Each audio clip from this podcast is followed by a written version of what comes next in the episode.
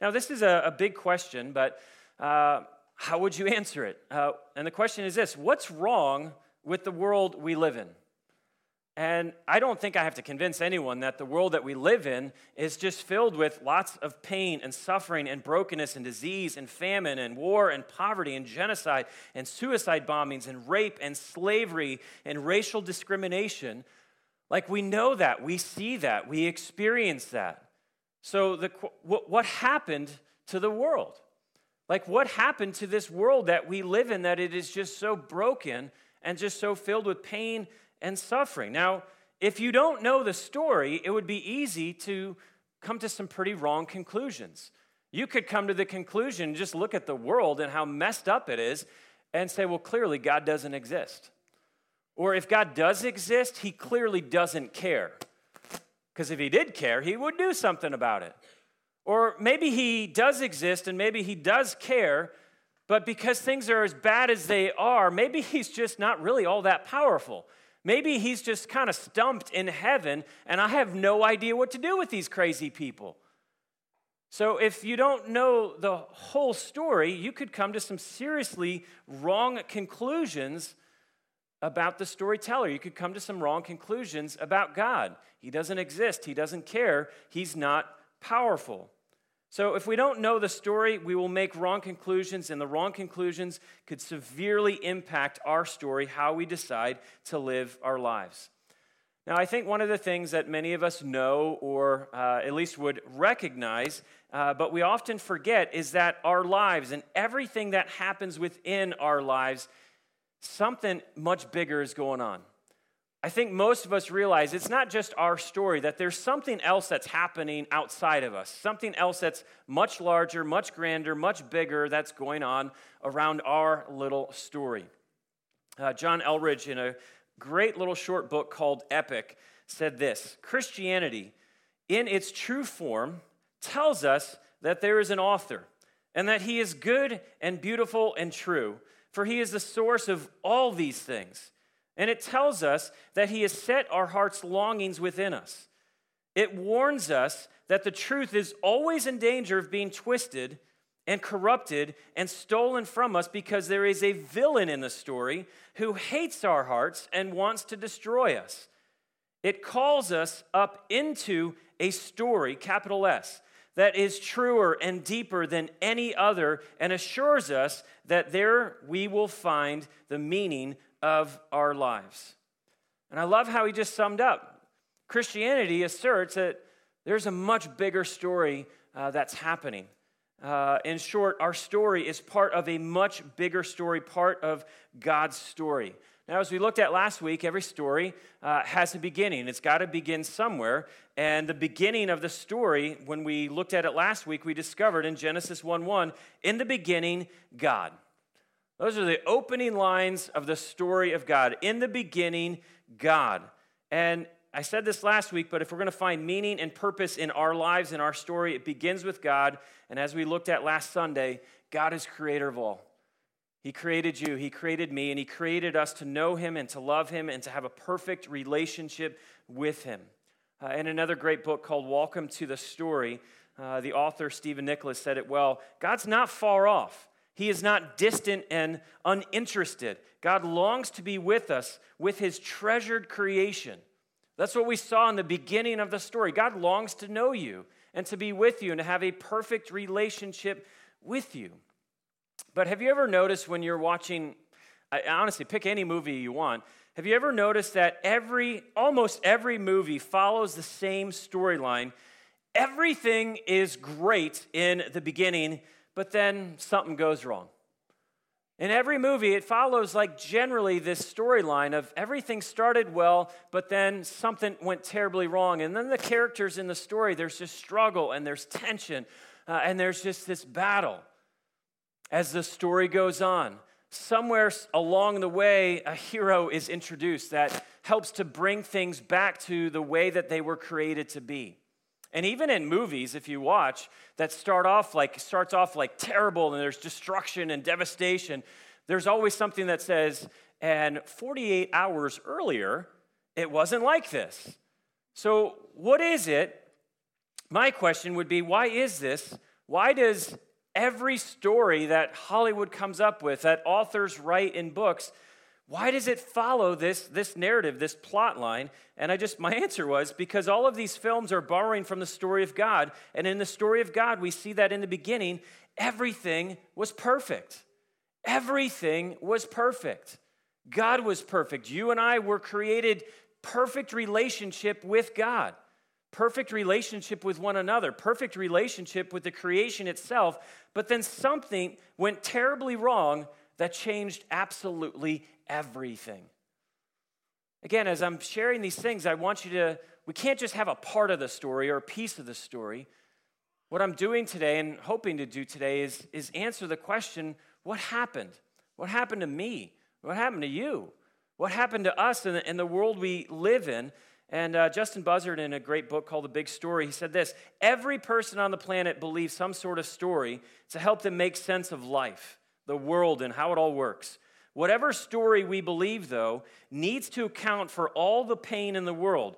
There is pain inside of us and all around us, it's everywhere, and we need to be able to make sense of it.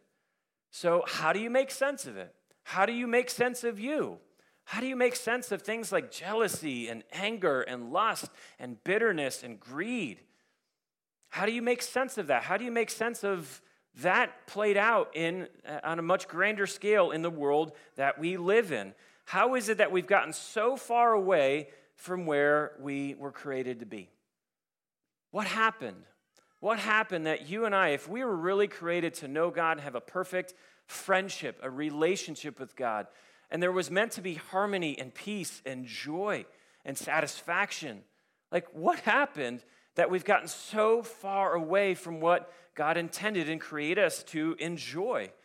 Well, the beauty of knowing God's story is that not only does it answer that question, but the answer itself gives us reason to have so much hope and to have so much joy. See, when someone asks, Michael, what's wrong with the world? I, I don't just say, well, the world is really jacked up because of this, and that's it. As I understand and know the story, there is an answer to the question of what happened. But even more than just answering that question, uh, there is hope for what is happening and what will happen. If you have a Bible, turn to Genesis uh, chapter 3. And I'm just going to read a, a, part of the story uh, that really answers the question of, of what happened. Uh, this is in uh, Genesis chapter 3. Uh, I'm going to read the first seven verses.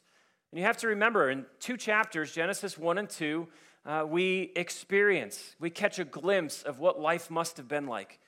And it must have been amazing. It must have, I mean, can you imagine living life uh, with no pain, with no suffering? Can you imagine living life with absolutely no insecurity? Can you imagine living life absolutely seeing God and being seen by God and walking with God and enjoying God? In per- can you imagine? And I think most of us, I can't imagine that. I can dream of that, but gosh, a life without insecurity, a life without pain, a life without pride or lust or greed or envy or bitter. Like, wow. But in the first two chapters of the story of God, that's what life was like. And I don't know how long it lasted. I don't know if it was a few days, a few weeks, months, or years, but in Genesis 3, something happened that forever changed everything. This is Genesis 3, starting in verse 1. The serpent was the shrewdest of all the wild animals that the Lord God had made. And one day, he asked the woman, Did God really say, You must not eat the fruit from the tree, uh, trees in the garden? Verse 2 Well, of course we may eat fruit from the trees in the garden, the woman replied. It's only the fruit from the tree in the middle of the garden that we're not allowed to eat. And God said, Well, you must not, and God said, You must not eat it or even touch it. If you do, you will die. Verse 4 Well, you won't die, the serpent replied to the woman. God knows uh, that your eyes will be opened, and as soon as you eat it, you will be like God, knowing both good and evil. And verse 6, this is decision time right here in verse 6. And the woman was convinced, and she saw that the tree was beautiful and its fruit looked delicious, and she wanted the wisdom it would give her. And so she took some of the fruit and ate it. And then she gave some to her husband who was with her, and he ate it too. And at that moment, their eyes were opened and then suddenly felt shame at their nakedness. So they sewed fig leaves together to cover themselves. Now, that to me is a really sad story. To go from just paradise, to go from perfection. And what a horrific feeling it must have been initially to feel something you never felt before called shame. Shame enters the world in Genesis chapter 3, verse 7. Now, this story in Genesis is widely known as the fall and the moment in time where man decided to rebel against God. And from this point, everything changed. Everything changed. Again, quoting Justin Buzzard from his book, The Big Story, he just said, All the brokenness in the world, in your life, in your city, can be traced back to that single bite. One taste of the forbidden fruit, and the world changed. It is no exaggeration to say that all that is wrong with the world, all that is wrong with us, can be traced back to what took place in the garden. And I realize that it's, I don't know if you thought this, I certainly did. What's the big deal? My goodness. You're going to say that everything that is wrong in the world that we live in can be traced back to a moment in time in Genesis chapter 3 when a husband and wife had perfect relationship and they did something that God didn't want them to do. That's what's wrong with the world that we live in. And I would say, yeah. In that moment, wrapped up in that one bite, was rebellion against God, was pride, was idolatry, and ultimately it was treason towards God. The moment that humanity said, we're going to go our own way, humanity has continued to go its own way. And as humanity continues to go its own way, further and further and further away from what God has, we experience the pain and the devastation and the consequences that comes with that. Now, obviously, we could do months uh, on these few verses here, uh, but this morning I just wanted to share with you a few things that I learned from Genesis 3. Uh, things that are actually really challenging. Uh, but here are a few things that we learn from Genesis chapter 3. Number one would be this we have an enemy. There is an enemy. We have a real enemy. Scripture refers to him as Satan, the devil, Lucifer, or even the great dragon. As you skip forward in the story to the New Testament, 1 Peter, Peter says this Stay alert, watch out for your great enemy, the devil. He prowls around like a roaring lion looking for someone to devour. You and I, we have an enemy, and he hates you. And he wants to destroy and ruin not just your life, but the lives of those that are around you. Now, it's one thing to know that we have an enemy who's seeking to destroy our lives in the world we live in, but I wanted you to catch here's how he does it. Here's how he gets us to trip. Here's how he gets us to go the way that God doesn't want us to go. Uh, he gets us to question what God says. Well, did God really say that? Did God really say that he doesn't want your relationship to look like that? Does God really say that it's, you know, not okay to do this? he gets us to question the consequences. Clearly, this is going to work out for you. It's not bad. Did God really, you know, he gets us to question the, the devastating consequences of disobedience or rebellion. And then the third way is he lies about God. He gets us to think that God is somehow, some way holding out on us. And when we think that God is somehow holding out on us, what do we do? We begin to grab for that which he hasn't actually given to us. So, those are just three ways he gets us to question what God says. He gets us to question the consequences. And he lies about God, getting us to think that God's actually holding out on us. Uh, Mere Christianity was an incredible, helpful book to me and a few other people. Uh, but C.S. Lewis, in his book Mere Christianity, said this What Satan put into the heads of our remote ancestors was this idea that they could be like gods could set up on their own as if they had created themselves, invent some sort of happiness for themselves outside of God, apart from God. And out of that hopeless attempt has come nearly all that we call human history money, poverty, ambition, war, prostitution, classes, empire, slavery. The long, terrible story of man trying to find something other than God that will make that which will make him happy. That's what happened in the garden. There was an enemy, and there was deception. And he planted seeds and got them thinking life without God, doing what you want, grabbing for what you would like to have, is so much better than the life that God actually has for you. So the first thing I see in Genesis 3 is we have an enemy. He's real, he's powerful. His name is Satan, the devil, Lucifer, the great red dragon. A second thing I learned from uh, Genesis 3 sin is a choice we make, and it's never a good choice to make. Sin is a choice that we make. There was no forcing. In that moment, Adam, Eve, they had a, a moment in time to choose. And they used the choice that they had to go away from where God had called them to go. Sin is a choice we make, and it's never, ever a good choice to make. In 42 years of living, I've made so many sinful choices. And I cannot look back at any one of those choices and say, well, gosh, I'm so glad I did that, because that worked out so well. Every sinful choice has been met with a painful consequence to me and to those that are around me. Mike Cosper, in his book, The Stories We Tell, when talking about the fall, he said this The fall was a choice for less, not more. And I think sometimes we're kind of duped into thinking that sin is actually going to bring us more, bring us greater, bring us more pleasure, more joy, more satisfaction, more. And I loved how he said it the fall was a choice for less. Every time you and I choose sin, choose to go and do whatever God doesn't want us to do, it is always a choice for less, never for more. Now, I don't know if you've ever wrestled with this, but it's uh, if he didn't want them to do it, then why put a, a tree in the garden? Like, if he really didn't want them to make a choice to choose, then why did you put a tree in the garden?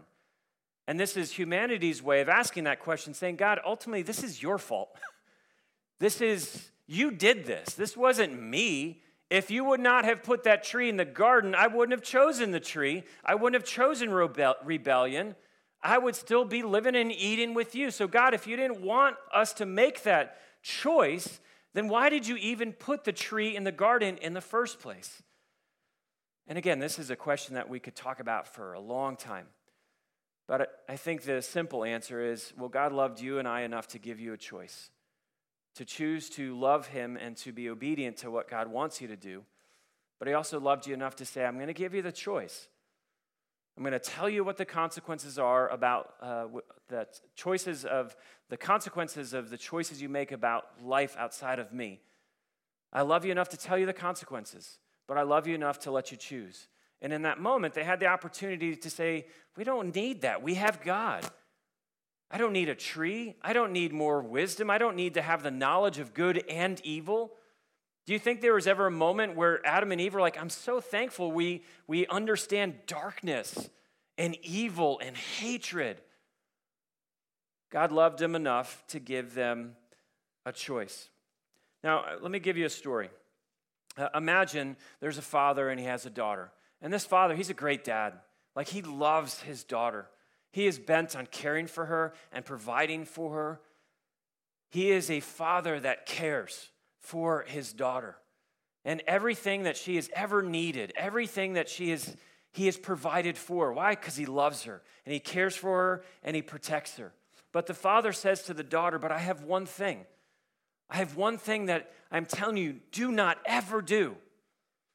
Never, no matter what, never do this one thing. I've loved you, I've cared for you, I've provided for you. I will continue to do all of these things. But there's one thing that I would ask that you would never do. And the father says, uh, Never, ever get into the car of a young man who's been drinking. Because I know the consequences of that choice, of that decision, will be devastating. Would any one of us look at that father and say, you're a jerk. Can't believe you tell your daughter that. Like, what kind of dad are you? Who do you think you are telling your daughter that you love and that you care for not to get in the car of a guy who has been drinking? How selfish are you, dad? How many of us would say, Amen? Don't ever do it. It's a terrible decision, it's a terrible choice. I think most of us would applaud the father for providing and caring for and loving, but giving her the one restriction and say, don't ever do this. And we all know that if the girl does that, we know that there will be absolutely a devastating consequence that she and so many other people we'll have to live with. You see, that story, it makes sense to me. I understand that if a father tells his daughter not to do something because he's protecting her and he cares for her and he loves her, that story makes sense to me. It makes sense to me in Genesis chapter 3 that God laid out perfection. He laid them in Eden and He gave them all of everything that they ever needed, but He said, just don't do this. And it makes sense to me that if you would do that, then everything else falls apart. See, this is a story that absolutely makes sense to me because every time I choose to go my own way, do my own thing, ignoring what God has for me, gosh, it's always choosing less, it's never choosing more. See, we need to have a story that makes sense of pain and a story that makes sense of suffering. And that is a story that makes sense to me. It makes sense that if I go my own way, I'm going to have to experience the consequences of my choices and my decision. The third thing I tell you about Genesis 3, and this goes without saying, but sin destroys every time. Sin destroys every time. It devastates our relationship with God as well as our relationship with one another. And some of the saddest verses in Genesis chapter 3 are in verse 23 and 4. It says this The Lord God banished them from the garden. Gosh, can you imagine? You'd lived in Eden, you've tasted Eden, you'd been with God. And then God says, You got to go. You can't stay here anymore. Because the choice to walk away and rebel, it cost banishment from me. Can you imagine how painful that must have been, not only for God the Father, but for Adam and Eve? So the Lord banished them from the garden, and he sent Adam out to cultivate the ground from which he'd been made. And after sending them out, the Lord God stationed uh, mighty cherubim, e- uh, angels, to the east of the Garden of Eden, and he placed a flaming sword that flashed back and forth to guard the way to the tree of life. And that picture was a reminder to, to Adam and Eve where you were, you can't be anymore. And these angels are, are protecting the way that you can't come in. Sin destroys, it devastates every single time. And to be clear, uh, sin was not just a choice that Adam and Eve made, it's a choice we all make. All of us have done this. There's not one person in this room, on this planet, who has never, ever, ever sinned. Scripture says in 1 Kings, For there's no one who does not sin. Psalm 14, all have sinned and turned away. Romans 3:23, everyone has sinned. We've all fallen short of God's glorious standard. J. Packer, in his book Knowing God, said it very very profoundly and boldly. We have proud, unbelieving, thoughtless, careless, greedy, self serving spirit. We live to please ourselves, and in our hearts, we keep God at bay. Our egocentric, anti God attitude seeks to play God, use God, fool God, and fight God all at the same time. This is us. This is what's wrong with the world. Well, it started with starts with me. What's wrong with me is sin, and I've chosen sin, and sin is absolutely destructive. It impacts everyone. Now, let me ask if the story stopped here, imagine if the story just stopped and the headline simply read in Genesis 4, verse 1 God created man, man rebelled, God banished man, all men are lost, the end. Can you imagine if that's really how the story went? God created man to have a perfect relationship, but man rebelled. So God had to banish man, and all men are lost. The end. Do you remember when I asked you the question, what's wrong with the world? Well, it's one thing to just have an answer of details and, and facts, but as I understand my story, meaning God's story, what's so encouraging is this, it makes sense to me. It makes sense that when I do what God doesn't want me to do, there's a mess that's going to follow. But it doesn't just leave me in that mess. What the story of God tells me is God has a plan. Now, when I was a kid, uh, I don't know whether it was my like crazy ADD off the charts, but I got lost all the time. I was the youngest of five kids, and so when you're the youngest of five, you can easily get lost in the, in the shuffle of things. So I don't know, if we're walking around the mall and I see blue lights, I'm like, wow, blue lights. That's amazing. I love blue lights. And five minutes later, after following blue lights, I have no idea where I am and where my family is. Or we were a swimmer family, so we were traveling all the time, going to different competitions. I'm like, wow, that's a cute girl. And I keep walking away from, I would just get lost all the time. And no, I like I got lost all the time. Now, the thing that, if you've ever been lost, and I'm talking as a little kid, uh, I'm talking if you've ever been lost, it can be a pretty frightful thing. Uh, it can be a really scary thing. But because I'd gotten lost so much, the thing that always just brought great encouragement, that took away any fear I had about my lostness, was I knew my dad. My dad would always look for me. My dad would always come for me. There was never a, moment in time where my dad was like, dude, this is the 10th time this has happened this month. Forget it. I'm done searching for you. There was never a moment in time where my dad gave up on me. Every time I got lost, he came without fail. And the look that I saw on his face was not one of just like stern, ready to smack me upside the head was this look of just care and concern. Like, I don't want you to be where you are. I want you to be with me. Because when you're with me, there is safety, there is comfort in that. Now, what unfolds in the remaining chapters of God's story is one of Him pursuing us so that we would not remain lost from Him, no longer banished from His presence. In his book, Welcome to the Story, Stephen Nichols again said it well coming to grips with the fall is a crucial element to grasping the story. It is the fall that sets the stage for redemption. As real as sin and the fall is, redemption and forgiveness is too. And because redemption and forgiveness is real, we can have hope and we can have peace. So we need to know the fall. We need to know the story of what went wrong with me, what went wrong with you, what went wrong with the world we live in, because it sets the stage for the next scene. And the next scene unfolds through the rest of Genesis to Revelation of God chasing, God pursuing, God coming for us. Some very familiar verses that I wanted to read in Isaiah. Uh, if you have a Bible, we'll put it on the screen, but Isaiah chapter 9. Uh, this is one of many of God saying, I'm coming for you. Genesis, or, uh, Isaiah 9. Nevertheless, this is about 700 years before the time of Christ. Nevertheless, the time of darkness and despair will not go on forever. The land of Zebulun and Naphtali will be humbled, but there will be a time in the future when Galilee of the Gentiles, which lies along the road that runs between the Jordan and the sea, will be filled with glory. The people who walk in darkness will see a great light. For those who live in a land of deep darkness, a light will shine. Skip down to verse 6 For a child is born to us, a son is given. The government will rest on his shoulders, and he will be called Wonderful Counselor, Mighty God, Everlasting Father, Prince of Peace. His government and its peace will never end. He will rule with fairness and justice from the throne of his ancestor David for all of eternity. The passionate commitment of the Lord of heaven's armies will make this happen.